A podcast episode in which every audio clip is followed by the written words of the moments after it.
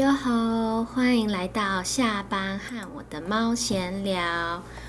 最近天气变化有一点大，昨天我热到流汗诶，结果今天我真的是冷到鼻涕一直喷。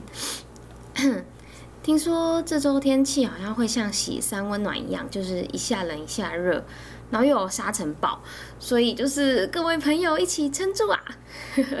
嗯，我的猫现在都躲在棉被跟我一起睡觉，然后我就很怕它缺氧，所以就时不时还要掀开一下我的棉被，就帮它补充氧气。哎，你们会这样吗？其实我真的不知道猫咪在棉被里面。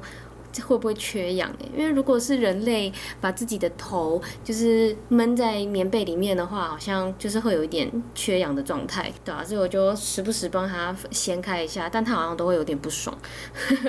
好了，呃，不不废话了，那要开始进入我的主题了。诶，都上次很随意的，就是跟大家介绍了一下我自己学用动漫学日文的方法。那今天想要跟大家推荐一套讲谈社出版的小说。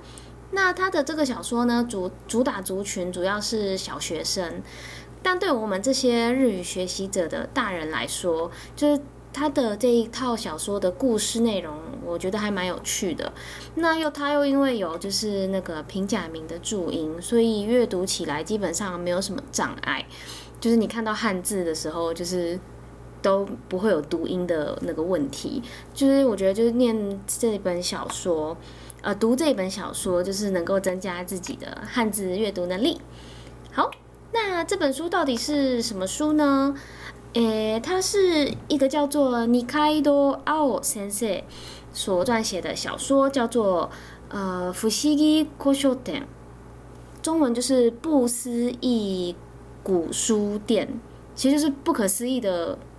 那个二手书店呐，那它主主要的内容大概是在讲一个因为霸凌，然后就封印自己内心的小学生的故事。那他转学搬家之后，就是呃遇到了一个叫做幸福的神明，那福库诺卡米萨玛这样子，对。然后呢，他就是一边协助这个神明去。解决各式各样的谜团怪事，然后就又一边治疗自己受伤的心。一开始其实我只是单纯保持着小学生的书，自己阅读起来可能会比较轻松的想法，才开始读这一本。哎，结果没有想到，就是这个故事真的很有趣，越看越好看。结果在第三集的时候，就是某一个。午后我就想说，哦，今天来看一下小说，那我就翻开第三集来看，结果就这样看了一整天，然后就欲罢不能，最后还就是落下了我感动的泪水。我已经很久没有看小说，看到就是掉眼泪，所以我真是太惊讶了。我就觉得这本小说真是太厉害了，它从第一集开始铺陈，然后那个你对这，因为它的人物设计都非常的。有情感，所以你会越来越投入他的这个角色里面。结果到第三集，我就喷出了我的眼泪。对，这部小说主要是以主角的第一视角去做出发点，然后再用对话的方式去展开整个故事。然后它里面的人物角色设定都非常的鲜明，而且它就是在登场之后啊，就今天他可能在第一集出现，他可能在第二集或第三集就又会出现，所以他就是后面也会持续的。呃，跑进这个故事里面，然后透过这些人物的堆叠，不断的去丰富，就是这个故事的内容，这样子。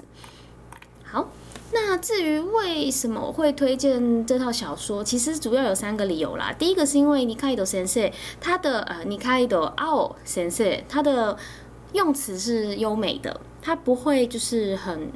呃，很幼稚的用语，他就是用一般一般人、一般大人的用词去写这本小说，而且同一个作者通常他会有习惯的用词，所以他他这整套一共有七集，所以你一次看了七本之后，就是无意中会记住一些特别的用法。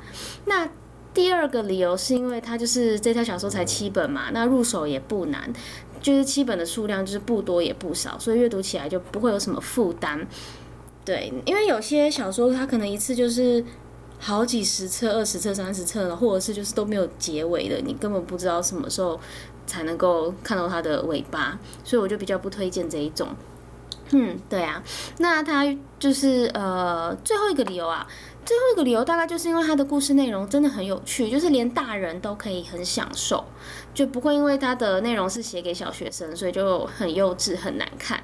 然后它的主题呢，就是偏向推理跟妖怪，呃，跟妖怪有关啦，对吧？所以，嗯，喜欢有点推理小说或者是跟妖怪相关的内容的话，就这些，呃。这这个这本小说的内容是还蛮适合喜欢这些主题的朋友的，对呀。好啦，那以上就是我对这一整套小说的非常随意的简单介绍，就是希望大家也可以找机会来看一下，真的很有趣，大推大推。其实我还有看很多其他的小说，就之后有机会再跟大家做个简单的介绍。那我出街的时候都是看那些给小朋友看的，就是旁边会有那个 hiragana 注音的小说。对，好，那么，哎，我这么随性的介绍会不会很无聊啊？可是如果讲太多又变暴雷，因为我自己很讨厌被暴雷，所以就是很怕，就是如果我讲很多话会。变成让那些没有看过的人，他会没有办法好好享受那个故事。啊，算了啦，反正我就这么随性。话说，就是我录音的日期是三月二十一，礼拜天，然后明天又要上班了啊！